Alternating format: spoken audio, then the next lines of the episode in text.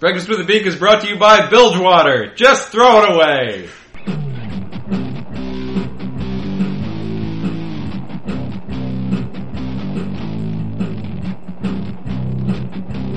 Good morning and welcome to Breakfast with the Beak. I am your host, Johnny Good Times. Joining me is my sidekick. I'm Dr. Heisenberg. Good morning, Beatniks. Good morning, Johnny. Good morning. Last show of the year, Johnny. Last show of the year. Last show of the great year of our Lord 2013. Yeah. Yeah, damn it. Yeah. Um, I'm excited. It's, uh, it's been a while. Since we've had a new year, yeah. Yeah, It's been a yeah, year, It's man. been a, it's been a whole year. Yeah. You know what? I had an awesome year. I don't need to go into why I had an awesome year. No. But I, I think I owe part of it to detaching myself from the culture. Absolutely. No, I had an awesome year as well. I don't want to go into it either. Mm-hmm. But that's because we are old school auteurs, you know? Yeah. We create, we give to you, and you people consume. hmm You know, and that means there's no place for us in the culture anymore. Yeah, none But- of this none of this sharing every little aspect of minutia. Dragging our personal lives up on stage for the perusal of everyone. Yeah. Fuck that. No. But Right. because we have detached from the culture in such a way, hmm we had pretty good years. Yeah, we did. We did. While while people on the internet in general seem to be unhappy and complaining and finding all new sorts of things to scream at, The world in general seems to be pretty fucking miserable right now. I feel great. Yeah. I feel so much more awesome than I did this time a year ago. No, you disengage and suddenly it all makes sense. Yeah, yeah, it's awesome. yeah, you, you see the patterns. I don't know if it's like a Taoist thing or what, but uh, Uh, yeah, I don't know. It's just uh, uh, like a bird. I feel like a bird. okay, cool. I don't have a follow up to that. That's kind of stupid. But, uh, I don't, I don't, I don't 100% follow you on that, but you know what, man? Because- because you, you get out there and you flap your ass off, whatever. because birds do their own thing. well, I do. birds birds don't really engage. They're like, what's down there that I want? I kind of want that crumb. I'm gonna go get it. Then I'm gonna check back out. Yeah, Yeah, birds can do that. birds birds not there all the time. No, birds have options. Yeah, it's like that. That's not a bad way to be. Yeah, no, Yeah. It's, it's cool. And uh, yeah. Yeah, it makes for a fun year. Right. Yeah. The, uh, uh, although I'm not sharing a lot, there is one thing I will share, Johnny. Oh, Is that I am excited because it's time for this year's topic roundup special episode. it is indeed. Now, it is if you, indeed. if you guys don't remember, last year we instituted the topic roundup rule, Yes. which was that anything from the year before the year that's ending Yes. has to be taken off the list today. To to put that a bit more succinctly, Uh-huh. a bit less confusingly, Right. at the end of the year, any topic that is more than a year old hmm gets flushed out in the topic roundup. Right. Yeah. Last year we cleaned out all the old 2011s. And this year we're doing all of our leftover 2012. It's awesome. I am so ready to get all the just flush out the system, get ready for some new topics. all right, well, let's go to the big list Let's pull it up. and see how many 2012 topics we've got left and fuck. Oh, We have one 2012 topic left. whoops. Um, we sure do, Johnny. Yeah, it, we were actually very good about that this year. We've got one topic left. I'm well. Either we were good about it, or the listeners didn't send us enough topics over a year ago. Yeah. Hey, past selves of all you people listening, where were you in 2012? Look, if you guys want next year's topic roundup to be anything significant, you better send us a lot of topics next year so that we don't have to use up all the 2013 topics at the beginning of next year. This is uh, a lot of double talk. This is very, it's a very confusing system we've instituted. well, tough. yeah, well, the point is we've got one old ass topic left. All right. And what is it? It is a doozy. It is Okay.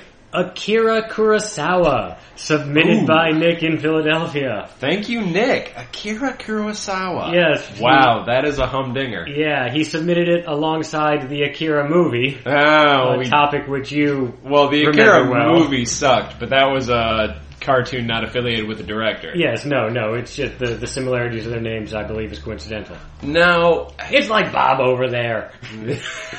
I don't think that's true. I'm not sure that is. Anyway. but- well, here's the thing about Akira Kurosawa. I'm not. Everyone knows the name. Everyone knows the name. I'm not actually that familiar with his work. Nor am I. I mean, it's it's one of those things. Like if you go on Kurosawa's Rotten Tomatoes page, Okay. it's all like hundred percent you know, movies for like the first like 10 or 20. I, I assume some of that is just that most of those reviews are written by, you know, modern reviewers writing retrospectives on old films they enjoy.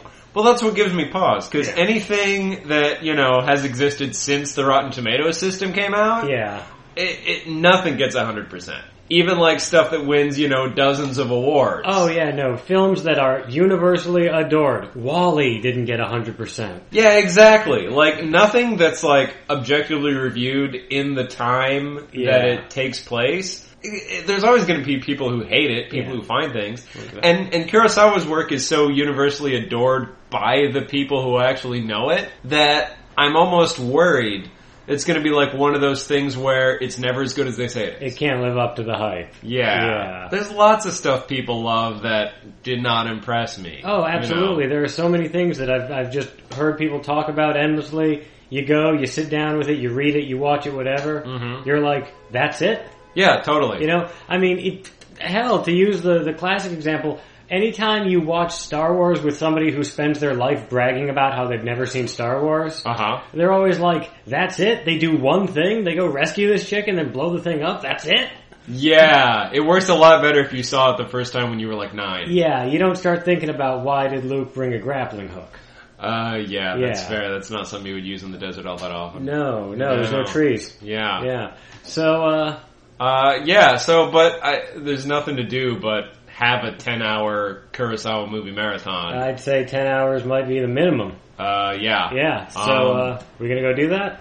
Uh, I don't see another choice. We can't brush it under the rug because it's our only topic. Yeah, uh, no, for if the we, special, if yeah. we had 10 more topics, we could just blow past this one. We could be like, whoops, didn't watch them, moving on. yeah, no, we're stuck. Yeah, we gotta do this. We'll be right back.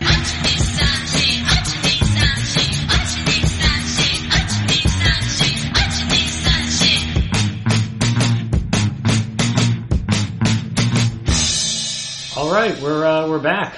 Kurosawa was awesome. He's fucking awesome. He- that was cool. he meets the standard set up by the hype and I would say exceeds them. I get it. Where- I fucking get it. Where have I been that I've been missing this? Uh, yeah, off in dumb American land, I apparently. guess. Holy shit. Yeah. Like, these are some of the best movies I've seen all year. Yeah. And they were all made in the 50s and 60s. It- pretty much, yeah. all the ones I watched. Yeah, no, I watched one from the '80s, but I mean, yeah, absolutely, Kurosawa in his sort of in his prime, 1943 to 1965, 22 years. He made 23 films. Yeah, now I didn't see all of them. Absolutely not. There's I- not enough time in the in our our schedule here. Yeah, no, no, not in, not in one day. We had to come back and finish recording this thing, but holy shit.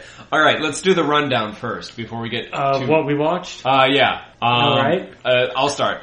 Um, so I watched The Seven Samurai. as did I. uh, I watched uh, Rashomon. Uh, also, as did I. Um, I watched uh, I watched Yojimbo. Um, uh, that's another one I also watched. Okay, awesome.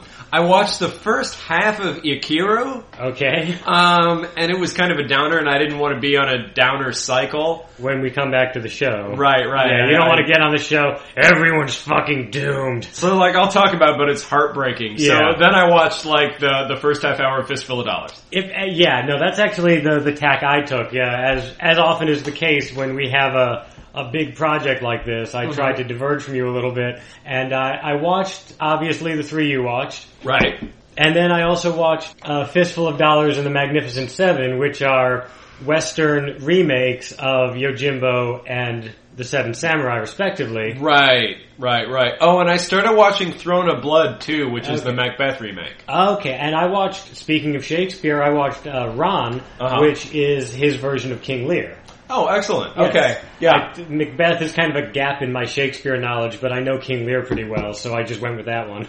okay, I did a whole seminar on Macbeth, so I've seen like a hundred versions. So I was kind of counting out the beats. But Ah. you know. it's it's interesting because a lot of of Western cinema, like actual spaghetti westerns, but also just Western culture. Yeah, yeah. Like remakes Kurosawa movies, and the only thing that Kurosawa seems to remake is Shakespeare. Yeah. Like he's if he's going to borrow from the West at all, he's going to go that far back. well, yeah, I mean, uh, I, I want to jump into Yojimbo right now because Yojimbo's so cool. it is fucking amazing. Yeah. and- yeah, but the the history of it is so weird because it itself was inspired by sort of uh, uh, film noir tropes. Kurosawa himself said it was uh, loosely based on the film version of The Glass Key, which was originally a novel by Dashiell Hammett. Interesting. Kurosawa is incorrect about his own influence. Uh, wait, wait, explain that. It it its plot mirrors almost exactly a different Dashiell Hammett novel called Red Harvest about a man with no name who comes to a town being being taken over by two rival gangs who are driving out all the regular people Okay, yeah. who then goads the two gangs into fighting each other and then cleans up the mess and gives the town back to its people. Right, yeah, that sounds like Yojimbo. And it's exactly like Yojimbo. yeah, okay. And then, of course, that film became the basis for a spaghetti western called A Fistful of Dollars, which you've all heard of. Clint Eastwood. Clint Eastwood and Back to the Future 3. and Yeah, that's fair, yeah. a little bit in 2. mm, That's why you all know the ending of that movie. He had a bulletproof vest. Mm-hmm, yeah. Yeah. Uh, yeah, Yojimbo stars my, as of today, new favorite actor, Yes. uh, Toshiro Mifune. yes. who I found out looking him up was in like so many things. He was he was the crossover of the late 20th century. Yeah, yeah. Or the second half, really. Yeah. Like, not only did he do a ton of Japanese films, he did films in Spanish, he did films in English. oh, yeah. Uh, you know. No, I mean like that. Those sort of you know like martial arts and samurai and those kind of films, you know, were a big business back in the days of the grindhouse and the double feature and so forth. Yeah. And if they could get a guy with with his sort of cred in them, Right. you know. I, this guy was not on my radar at all. no, I mean I knew his name and that was it. Yeah, he's badass. So, like, in, in Mm-hmm. And that not one, only is he badass, but given that his character in Yojimbo is the basis for Clint Eastwood's character in Fistful of Dollars, Mm-hmm. and given how influential that character is on our modern understanding of what badassery is, yeah. Toshiro Mifune is effectively the original badass. He is the original badass. And, and and I think he's even better than, you know, Clint Eastwood in his prime. Yeah. Like and that's saying a lot. No, absolutely. Like I'm not the I'm not an expert on westerns, Yeah. but everyone knows Clint Eastwood was the badass. Yeah, no, his the, the films he did, especially the films he did with Sergio Leone, beginning with Fistful of Dollars, were sort of game changers for that genre. You know, Right. things got much darker and much grittier. I mean, and I mean the the spaghetti western genre is definitely one that takes some getting used to. There's a lot of dubbing. There's a lot of Italians playing Mexicans. Oh, yeah. but you know. Once you get used to like those sort of tropes and you know come to accept them as sort of the charm of it, I mean the the actual filmmaking involved, you know, they, everyone knew what they were doing. Right. And, and Eastwood's performance is, I mean, he's not an actor known for emoting. yeah. But the script definitely plays to his strengths. Well, Oh, it certainly does. And uh, I mean, there's a in, in both there's like a there's a factor of cool without trying to be cool. yeah, Like this guy is just that cool. yeah, At, at no point does he need to like put on airs or anything. Eh, well, exactly. And- If anything, he's doing a lot of sneaking. yeah, no, I mean, well, that's exactly it. It's the the hero who's smarter than the bad guys. Yeah. I mean, he's tougher. He can outshoot or outfight, depending on which version, Yeah, just about anyone. But he decides to, you know, save his strength, let them tire each other out.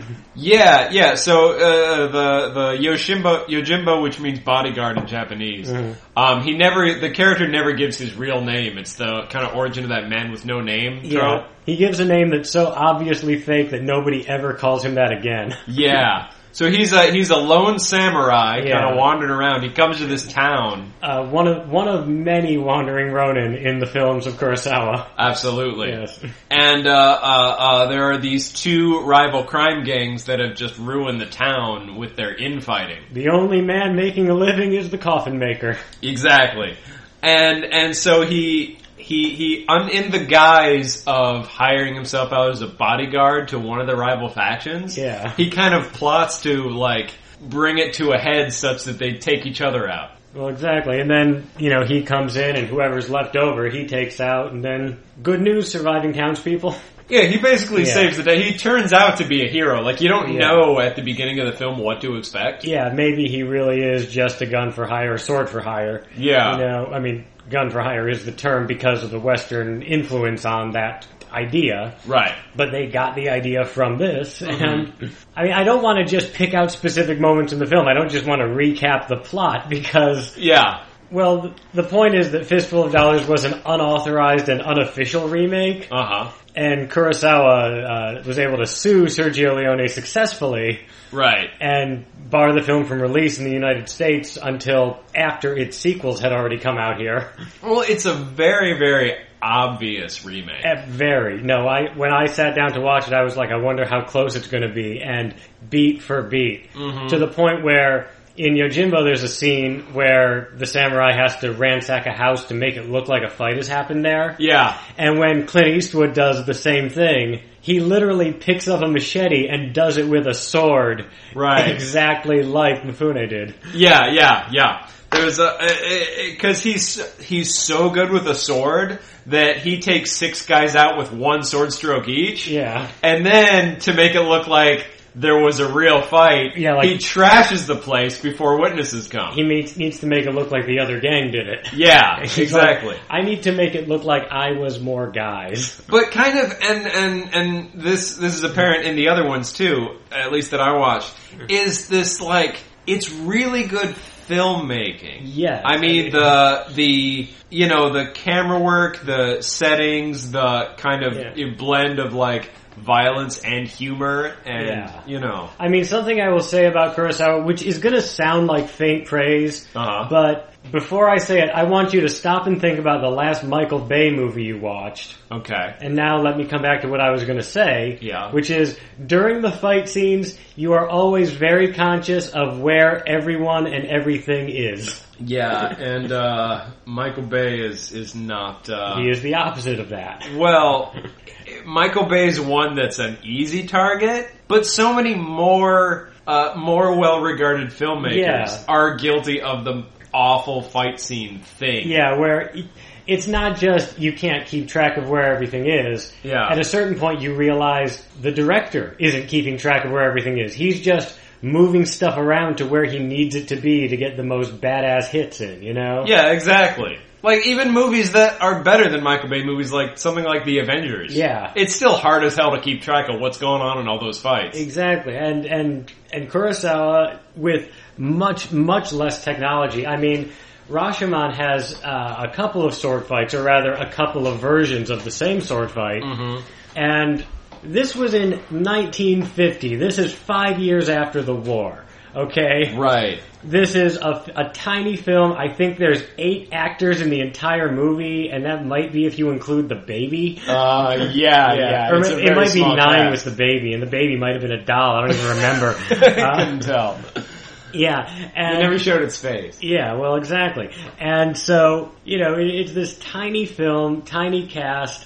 I, I assume most of the budget went to making the fake rainstorm. Well, let's talk about Rashomon because Rashomon is a brilliant concept. It's a brilliant concept, and it's a massively influential concept. It's one of the first films or stories at all to uh, do what it did to the point where when we talk about this kind of story, we call it a Rashomon. right. which is it's uh, a story about a crime told from multiple perspectives. Yeah. But it's not just your usual. Well, one guy says he was in a red shirt, and someone else says he was in a pink shirt. Right. It's three or actually four stories that completely contradict each other on every important point. Yeah, and every single version is told by what turns out to be an unreliable narrator. And every unreliable narrator makes themselves look like the worst person in the story. It's yeah. And everyone takes the blame for the murder. Yeah. Like everyone pins it on themselves. Yeah. And that just the just the way the whole thing kind of starts out with a narrow focus and then like expands but is kept Mm-hmm. Yeah. in this elegant frame. Yeah, I mean, and then beyond just the mindfuck of multiple unreliable narrators, Mm-hmm. as if he is just showing off. Yeah. The third of the unreliable narrators is a medium channeling the ghost of the murdered man. yeah. Who is she making it up? Does she believe what she's saying? Or because it's a movie, is that actually happening in the reality of the E- movie? Exactly. Is she a real medium? Yeah. And is then- that really his ghost? And then, of course, the medium finally concludes it wasn't a murder at all, it was a suicide. Right. like just So yeah, in the medium's version, the ghost did it. Yeah. it's like I mean, and and it's a terribly grim story. It is a story about uh, a rape and murder, or neither. Yeah, depending on whose version. Yeah, yeah. you know, or one or the other. You know, and Right, and and each character in the i it's really you know the uh, the husband, the wife, and the bandit. You know, are Yeah. the players in the actual story. none of the characters has a name except for the bandit, and that's because he keeps talking about himself in the third person. Right, and depending on which versions, each different ones become sympathetic. You know, and different ones Yeah. become antagonistic. Exactly. I mean, like, like in the husband's version of his own story, he is such a dick that you start feeling sympathy for the rapist. It's like, come on, he's a bad guy, but be nicer. Yeah, and the the bandit makes himself sound like a horrible, you know, fucking criminal. He, yeah, he tells the story like he is this merciless sociopath Yeah. who, who laughs as he kills.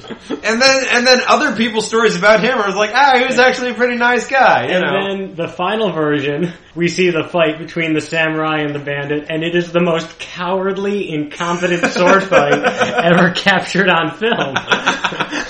yeah. And it's not because they couldn't do it. You know, you see them have a real fight earlier in the movie. Right. And in this version, they are stumbling around. Neither one can even hang onto his sword. like they both keep dropping their weapons. yeah, yeah. Uh, yeah, and this is after previous versions where they're both masterful swordsmen. Yeah. And it, for such a, a tight movie, It's, what, 90 minutes, not even. 88. yeah. Yeah. It's uh, uh there's so many like beautiful little things to pick out like Yeah. in the in the sort of tribunal you never see a court or a judge or anything. You never even hear the judge. You hear the people answering the questions, but you never hear the questions. right, it's a clear shot of whoever's giving testimony, you know, dead center. You're sitting in the position of the judge, effectively. Yeah, and and the um, the people who have already given testimony are sort of off in the back in this Yeah. little like uh, you In a know. little gallery, lined up. Yeah, exactly. It's like a turn-based uh, combat game almost, Yeah. where like your your other guys are in the back. You remember them; Yeah. they're present for this, but it's it's stylistic. It's not like Yeah. a real courtroom. Well, exactly. I mean, well, who knows? Maybe real courts looked like that back then. We don't know. Yeah, Well, I mean, somebody knows, but not me. I mean that. Yeah, and the the audience you know relates it to it a certain extent as taking the role of the court, but also there is you know kind of a cynical wanderer who shows up to Yeah. hear the recountings of the trial. Yeah, that's the guy, the one guy who wasn't actually there. He's the guy. That's the thing. It's two guys Yeah. telling the story of the stories they heard Yeah, to a third guy. right. So right away we've got the nested flashbacks and the thing with the medium and the unreliable narrators. Structurally, it is. I mean, I don't want to be like, oh, it's very sophisticated for its time, but it's very sophisticated for its time. I mean, even even a film like Citizen Kane didn't go quite this far. or this smoothly. well, yeah, This is fucking elegant yes. in its execution, and it actually kind of ends on kind of a happy note. So It does. It, it ends on this note of just this tiny little spot of hope Right. that maybe we aren't quite as fucked as we think. yeah, yeah, it's cool. Yeah, I mean, I, I would like to talk about the Seven Samurai. That is my. That's got to be my favorite. As cool as Yojimbo is, Yeah. I love the Seven Samurai. But I, I do want to go back to Yojimbo for one thing. Go for it. Just because this is like my one, like, oh, I actually understand film moment that I had when I was watching it. okay. And that's that it, uh, a lot of the, the editing in it was very reminiscent. I mean, all of it is very reminiscent of modern film because it's all a massive influence Right. on modern film. And, and because Kurosawa in Japan, you know, was often criticized as having something of a, of a Western sensibility as a director, Uh-huh. which is perhaps why we can so immediately grasp what he's doing Yeah. but uh, a lot of the editing in Yojimbo was very reminiscent to me of, of the Cohen brothers, sort of that that faith that the audience is smart enough to know what's happening between the shots. That is cool. Like there's this very suspenseful conversation where uh, he he's just helped a family escape from from the bad guys, yeah. and then two of them come in and are questioning him about it. While the thank you letter from them is sitting on the table right next to him, right. and it's just like it's building, it's building, it's building. And then one of the bad guys picks it up and says, "Hey, what's this?" Next shot, him just getting tossed into a cell, having had the shit beat out of him off camera. Yeah, And yeah. it's We like- know we can work out exactly what just happened. Yeah, but I mean, like the, the Big Lebowski uses that exact break at one point. Yeah, You know? I mean, show don't tell is a fundamental rule in writing, and this Yeah. is why. It, yes. It's like they didn't even they didn't show or tell. It, it implied, but you immediately figure it out. He's got a lot more blood on his face than he did before. Yeah, and, and and so many like movies and stories and, and shows and everything nowadays hit you over the head with like every little detail so hard. Yeah. It's like we're adults, okay? We don't need the blues clues approach. No, Yeah, and no, we yeah, Yojimbo nails it. absolutely. But to get to Seven Samurai, because well, come on, we have to. Uh, yeah, yeah. It's, this was actually like my because I didn't know how far I was gonna get in this Kurosawa situation, like having no background at all. Yeah, no, I went into this blind. I went into this knowing the names of some of the bigger films, which is basically how I picked the ones I was going to watch. Right, but this is kind of the I would argue the biggest one. Not only does it have hundred percent on Rotten Tomatoes, Yeah, it's the one everyone's heard of. yeah, it's like you know, it's what the Magnificent Seven was, uh, you know, based on. Yeah. I- it just a, a it's like this is a big name, so I'm like I'm gonna I'm gonna start with this. Just give me the best first, and we'll see where we go. Yeah, and then you started just talking about the sheer length of it. I mean, it's a very long, very big film. I mean, It's three and a half hours long, Yeah. and it is fucking epic. it's got a stone cold intermission in the middle. And if and if I can just point out, you know, obviously these are Japanese films with subtitles. Yeah, you cannot multitask during these films. Which, apart from the quality of the film, just drives me nuts Yeah. because uh, people say children have short attention spans. I get so twitchy if I'm only doing one thing. Yeah, man, hashtag life hack. If you want to put down your smartphone, watch more foreign films. Uh, yeah, Yeah. because you have to. These movies are legitimately good and interesting, and you don't want to miss a moment of action or dialogue. No. which means y eyes front and center. Because unless you speak Japanese, you're also reading the movie. Yeah, Uh, yes. Yeah, well, exactly. I mean, you, you look away for half a second, and because of, uh, I don't want to say the, the, the structure of the film, but perhaps the, the uncompromising nature of this particular story, right. You could miss a major character death if you look away for half a second. You certainly could. So I don't think it's I, I don't think it's a small thing when I say that uh, throughout this rather complicated movie watching process, I was still having fun three hours in. Yeah. It's still cool. It's still enjoyable to watch. It's not a slog. no, not at all. And how many three and a half hour movies are not a slog? Very few. Even ones I love, I'm not going to watch again, you know? Uh, yeah, yeah. Like that director's cut of Two Towers. Yeah. Like I, I- I'm not just gonna like pick that up tomorrow. you No, know? it's like, oh, yeah, the middle one. Just, yeah. just the director's cut of that. Great. Yeah. Yeah, Can, no. we, can we just watch the, the shorter version without commercials? Yeah. Yeah. Anyway, so Seven Samurai, the plot's complicated. We'll walk through the plot a little bit. Okay. It's, it's actually not that complicated a concept. In fact, it's uh, it's very similar to the plot of Yojimbo in that it's a it's a small town beset by bandits. right, but in this case, the bandits haven't set up shop in the town. No, they're, Um, they're just, they're just coming in and terrorizing and stealing the harvest and yeah, they're roving marauders. Yeah. It's a tiny farming village. Like, they don't have any cops or soldiers or anything. It's just peasants. And there's these roving bandits that every time there's a harvest, they come in and sack the place and steal it.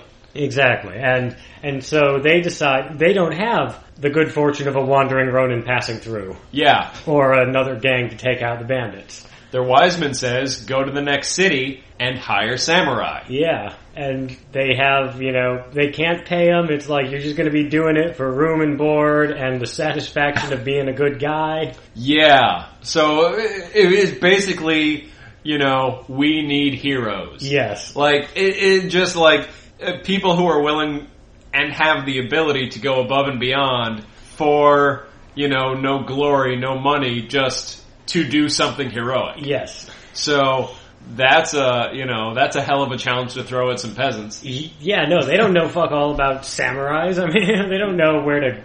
I mean, they kind of know where to find some, kind of, but they don't know how are we going to talk them into doing this. How do we find a good one?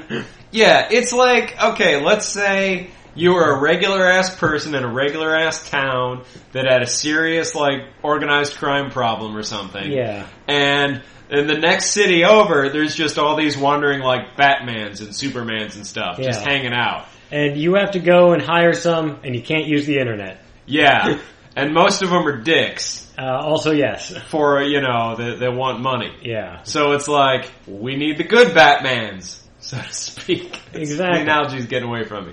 but but yeah, no, that's effectively what they have to do. And so they they find uh, an older samurai who, well, they find him doing a good deed for no reason. Yeah, And they yeah, decide- he's, uh, well, he's they- a good guy. Yeah. So they decide this will be this is our guy, and then he subsequently rounds up six more by and by. You know. Eh, eh, Yeah, he's he's immediately like kind of the selfless, you know, hero. Yes. He's very much a wandering hero type. Yeah. And so there's a there's a young guy who sees his first good deed and says, "I'm with you, man. I want to be your Robin." Yeah, I, I I need a master to teach me. You're Yeah. obviously my guy, Yep. and so we get we've got the old guy and the young guy now, hmm and then you know he rounds up one of his old friends. Uh, one of his old friends. So yeah, so he the old guy says to the villagers, "All right, show me a map of your village. I got an idea. We're gonna need seven capable warriors to pull this shit off." Yeah, So they get he they they through a series of very cool. What I love about this is even though I didn't know the actors at the time and I couldn't speak the language, yeah. These are seven unfamiliar actors speaking a language you do not know. very distinct characterization. Instantly for every single one of them. Yeah, like you watch something like Ocean's Eleven, like you already know stuff about George Clooney. Yeah, You know, this is this was alien to me, and it works so well. yeah. Like you know, we talked about the Avengers earlier this year, We did indeed. and how they needed like six movies before it to get all the backstories out of the way. This is like if you didn't have those backstory movies, but Yeah. you didn't need it. yeah, Like in other words, for every superhero team movie ever, this should be your blueprint. Yeah, the fact that this hasn't been studied and copied by those. Yeah, I mean, to, Uh, to an extent it has, but at the same time, I mean, this is, I mean, the idea of rounding up a team, you know, finding a bunch of guys with different skills and bringing them together to accomplish some task. Right. I mean, that, that trope existed before this, Uh huh. but this one defined it, eh, eh, like down to such a core level, you know, Oh yeah. uh, to the point where anyone else who's done it since, I almost have to ask, why did you bother? Eh, yeah, and why didn't you do it as good with this blueprint sitting Yeah. right there? We have you. You have the perfect picture of how to do it exactly right.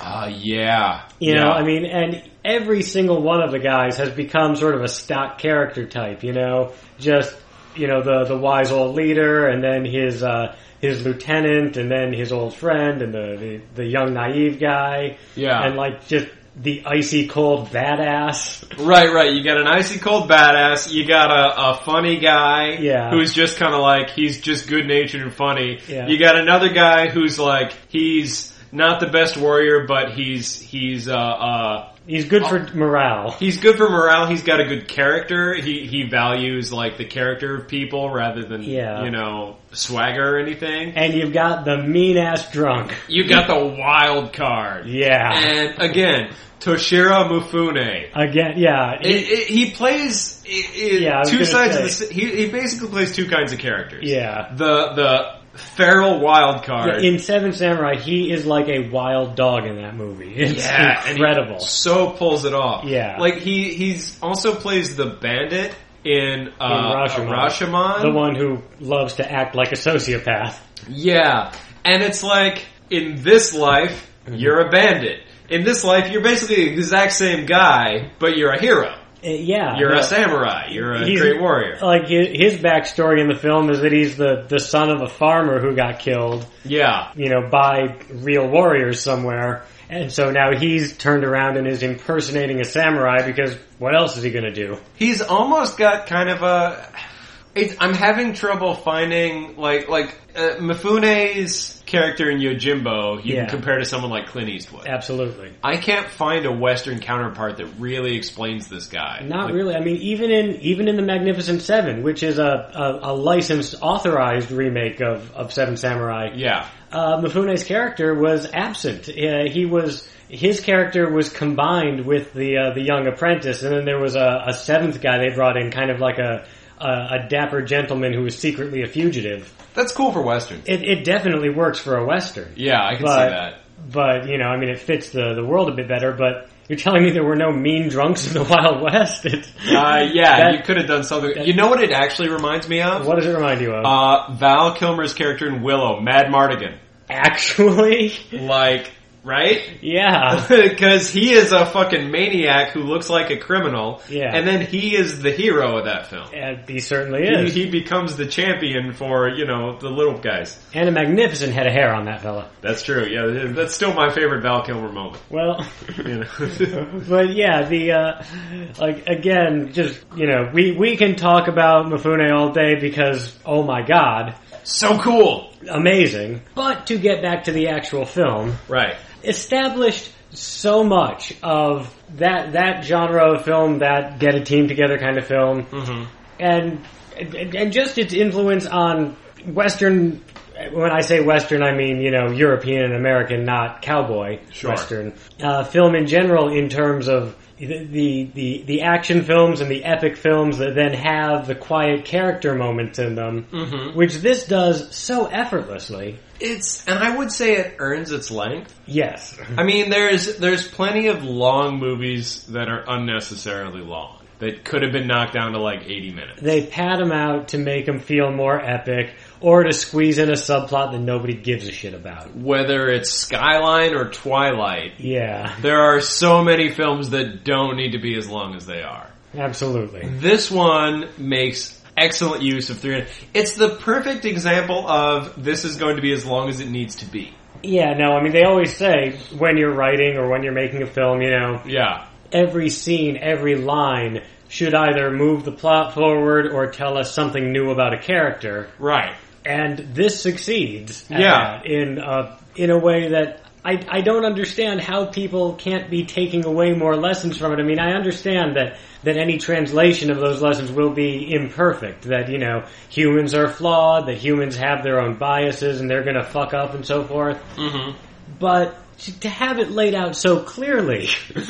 I, I don't think it's hyperbolic to say if I had seen this film 15 years ago, I would have viewed everything I saw since through the lens of Kurosawa. Absolutely. I mean, that, I think absolutely there is a reason Yeah. why the film snobs of the world talk about him the way they do because you've seen his films or you haven't, Mm-hmm. and that does indeed color the way you see all film. I was skeptical. You heard me at the beginning of the show. I did. I so often mock the film nerds for, you know, just like overemphasizing the stuff they know that other people don't. And this is the second time this has happened to us. Battleship Potemkin uh, yeah. e- exceeded expectations as well. and I like this better than Potemkin, Well, I but did it's too. a different kind of movie. Yeah. Yeah. But what I'm saying is that maybe we should trust film nerds a little more, you know? well, Maybe with a they're- grain of salt. I'm saying But, maybe yeah. they're more trustworthy than other nerds. You may have a point. You know, it's Yeah, uh, I, I, I, yeah. If you, it's yeah. Okay. yeah, Yeah. Because you know, I, I watched Magnificent Seven, like I said, and it's a it's a fine film for what it is. It's a it's a decent uh, western, but it, it does not compare to this. Yeah. Yeah. That's that's understandable. yeah, I mean, like if I had just seen if I had just seen Magnificent Seven, I'd be like, that's a very good western, you know, and Mm-hmm. it's got you know. Charles Bronson, you know, dying and, you know, little kids promising to avenge him and stuff.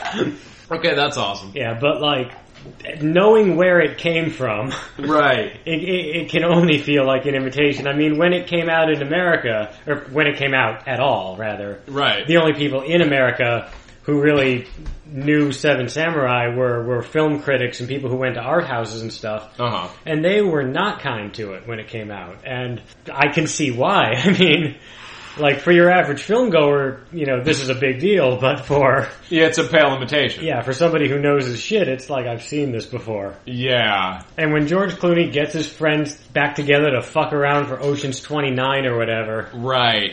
it's like that's 22 guys too many, George. Another cool thing about Kurosawa is he doesn't do franchises. He does not. I've said this before, I'm gonna say it again because I think it's important to storytelling in general. Yes. one-off things are more interesting and suspenseful because there's an actual like anything can actually happen. Yeah, if you know where your ending is and you actually stick to it. Iron Man 2 is not an exciting movie cuz you know there's a third one. The hero is never in any real danger. It's like an episode of Star Trek. Yeah. You know Kirk's going to get out of it. He always does. He's the hero. He's Yeah. in every episode. They're not going to kill Kirk. And if they are going to kill Kirk, it's going to come after a year of news stories about how he's been getting in fights with Gene Roddenberry. Yeah. In Seven Samurai, in Yeah. Yojimbo, You don't all know bets who's are safe. off. Yeah. all bets are off. I mean, Yojimbo, there's one hero, so Well. either he lives or he dies. Well, exactly. Seven Samurai, there's a lot of battles. Obviously, someone's gonna die, A lot of someone's. and they do enough character development, very kind of succinctly and elegantly, that I had multiple moments where I was like, "Oh, not that one! He was one of my favorite samurai." Exactly. From the moment each one was introduced, I started just sort of subconsciously ranking them. Yeah, yeah. And then by the end, when all my favorites were dead, I know. Yeah. It's like the, Yeah. oh, the two boring ones and the guy who I didn't care about at all. Uh, Yeah, I he's mean- fine. I mean, I, I, I did I had a certain affection for the old guy, but Uh, yeah, the old guy was pretty cool. Yeah, but, but- I mean, as a, a wise kind of leader figure. Yeah. But like some of the best samurai yeah. do die valiantly in this movie. I'd actually like to sort of depart from this and get into Ron a little bit here oh, towards the end. please, please do. I, I, I chose that one as one of my as as part of my curriculum Uh huh. just because it was one of Kurosawa's last films made in 1985. Like I said, he made 23 films in the first 22 years of his career. Right. from 1965 until his death in 1998, he only made 7 Uh-huh. because he just was having more and more trouble getting funding in Japan after a, after a couple of unsuccessful films. Yeah, that happens. But Ron was made in 1985. At the time, it was the most expensive film ever made in Japan, Yeah. and it's his take on King Lear. And I wanted to see, I, frankly, I just wanted to see how he would work in color. You know, Oh, uh, that's actually a really good point. and uh, Ron is brutal. I mean, one of one of the only sort of criticisms you can you can kind of level against some of his older films Uh huh. is that they are decidedly pre-modern in terms of you know uh, the effects and how the violence is handled and so forth. It- Yeah. It's often very bloodless. Uh huh. Not that I'm a guy who's you know all gung ho for blood in a film, Right. but Ron has got Kill Bill levels and Kill Bill colors of blood, and uh, that movie is fucking brutal. I mean, there is this battle in the middle Uh huh. where I mean it, it you know only a few major characters die in it, but so many soldiers and so many civilians are just gunned down. That's the other thing. Uh-huh. In in Yojimbo, a big deal is made about how one man in town has the only gun in town. Right. You know, and in Seven Samurai, a big deal is made of the fact that the bandits have three muskets. yeah. Ron, which takes place several hundred years before Yojimbo and roughly contemporary with Seven Samurai, Uh huh. this is about real armies led by you know high lords and everyone has guns and it's appropriately bloody for that Yeah, they had a lot of guns in Asia back then. it, asia is where guns were invented Yeah. Uh-huh. and uh, and indeed they they figured into combat in the sengoku period in japan huh. and my god i mean there's a scene in ron Uh huh. where a castle burns down Right. and it, it's at this big battle in the center of the movie it's the centerpiece of the film Uh huh. And I'm looking at it and I'm like, that doesn't look like a miniature. That doesn't look like an effect shot. And it dawns on me, they built and burned a fucking castle. That's awesome. Th- And they Oh, did. you're right, because they couldn't CG it. They couldn't. It was 1985. Wow, Yeah. that's cool. Like I'm looking at the flames and I'm like, that's that's not a miniature, and that's that's not green screen. I mean, there's a scene later Uh-huh. with a fire, and it's. I'm not going to say it's obviously green screened, but it's obviously enough. Right. But this, they built a castle, shot all the scenes there, and then they set it the fuck on fire, and the actors had one take to get the escape right. That's cool. I know. I love that. They built and burned a castle. Fuck yes. I mean, and I, I mean that's that's the beautiful thing about it. They, they they spent the money, and the money is up there on screen, burning. Right, right. Y- Yeah, there's a lot of big budget movies nowadays where you go, what did you spend this on? They spent it paying the salaries of a thousand CGI artists Yeah. and the bigger salaries of the actors. Lame. Yeah, Lame. exactly. They spent it on advertising. They spent it on the shitty poster with half the main character's face and half the other main character's face. Ooh. Yeah. yeah. How much did that cost you? How much did the graphic designer want for that? At least hire a guy to paint the posters, you assholes. this movie, the money is up there on the screen, and as I said, it's it's the rough plot of King Lear. I mean, it's uh, the the Lord has three sons instead of three daughters, and Uh. uh, uh, the jester has an expanded role. But if you know King Lear, you know what happens. It's Uh, yeah, exactly. It's it's similar to, to Throne of Blood is similar in that respect. If you know Macbeth, it's basically the Macbeth story. yeah. but you know it's medieval Japan. It's very it's very cool style. So yeah, I mean to, Mifune's in it again as Macbeth. He is Like- not in Ron. He they wanted him, but they couldn't get him. Ah, well, you know, Yeah. By the 80s, he had other things going on, I assume. yeah, there was a there was a bit of a rift, but I mean, I my regret here is that I don't know more. You know, all of them, well, um, that I don't that I didn't have time to watch more. Yes, yeah, but likewise, just that I don't know more about the uh, the, the the grammar of film and the the jargon of film studies. right, so that I can I, I can I would like to be able to do something more than just fanboy out on this thing that I didn't even know existed two days ago. I mean, if nothing else, I feel like we can serve as a gateway between like other schlubs. Yeah, no, It's like, I, I, I think you can tell based on our surprise. Hey, this is actually cool. fellow schlubs, this is worth checking out. If you've been putting it off, if your annoying friend who tries to drag you to the fucking art house to watch a Lars von Trier film and you hate him but you got to hang out with him because he's a friend of a friend, keeps going on about Kurosawa, Yeah. he's right. Uh, yeah, that's Yeah. fair.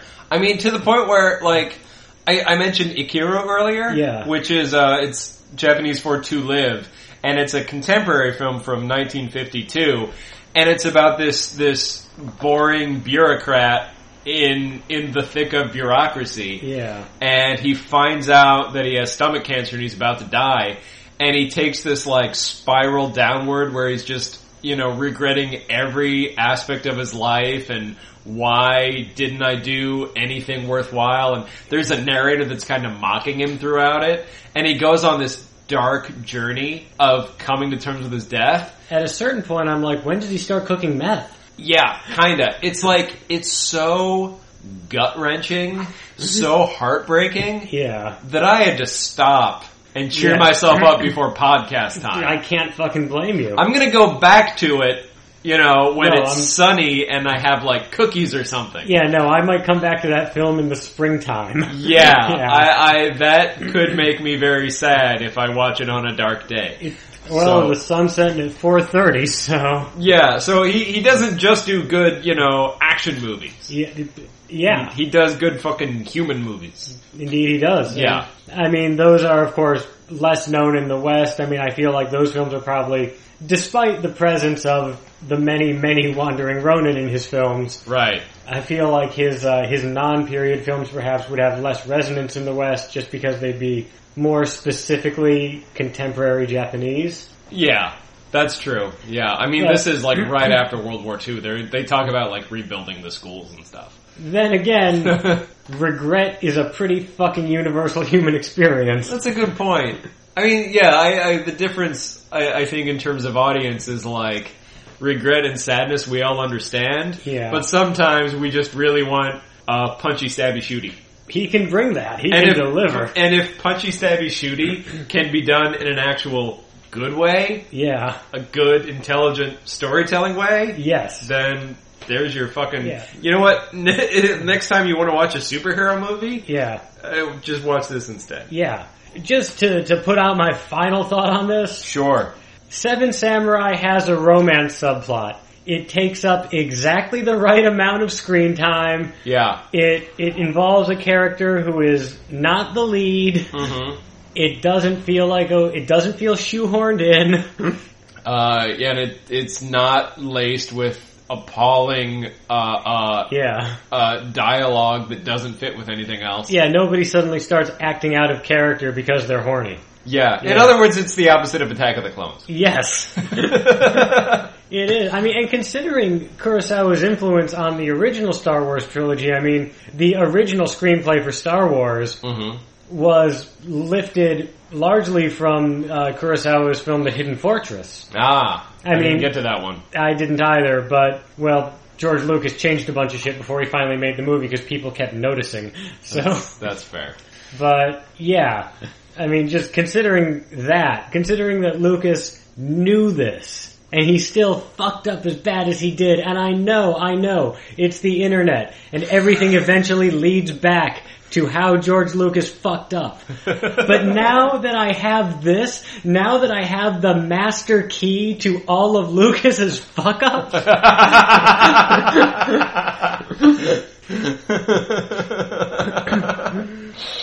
it's, You're speechless. I am. And that happens so rarely on this program. That's that's actually a good point. well, there you go. That's that's my review. I was rendered speechless. Yeah. Um, yeah. To recap, Akira Kurosawa movies are good. Watch Yeah. them. He knew what he was doing. He absolutely deserves his reputation Yeah. Yeah. by all means. Yeah. Yeah. Check them out. Um, there's Yeah. yeah. I mean it's it's uh, it's winter time for most of our listening audience. Uh, you want to watch stuff while you're sitting in and avoiding the cold. Yeah. There you go. I believe uh, Kagemusha is the only one currently streaming on Netflix, but I don't know about other services. I mean, there's there's ways you can get movies where they uh, uh, Netflix the Melee one has most of them, Oh, it certainly would. and I think some of them are probably on YouTube. They're old enough, Yeah. and you know all your other ways you get things probably iTunes, Amazon. I- You you know how to get movies. You definitely do. I mean, Yeah. the, the Criterion Collection loves him. So if you want a whole lot of features, commentary by people who know their shit, Yeah, it is available at a nominal fee. yeah. So, Go do. yes. And uh, yeah, uh, send us topics for next year. Yeah. Breakfast at the Beak.tumblr.com, Facebook.com slash Breakfast at the Beak. Uh, uh, topics at the Beak.org is We the are- actual email address. We are also on Twitter. I am at The Beak. He is at Doc Heisenberg. Doc with a K. uh, And Beak Network. At Beak Network for all the fun. Yes. Um, yeah. Uh, we're closing on a good note this year, Johnny. yeah, no, 2013 was not a bad year, and it ends on a high note. It does. So, uh, until next year, keep riding that dog rocket. Ouch.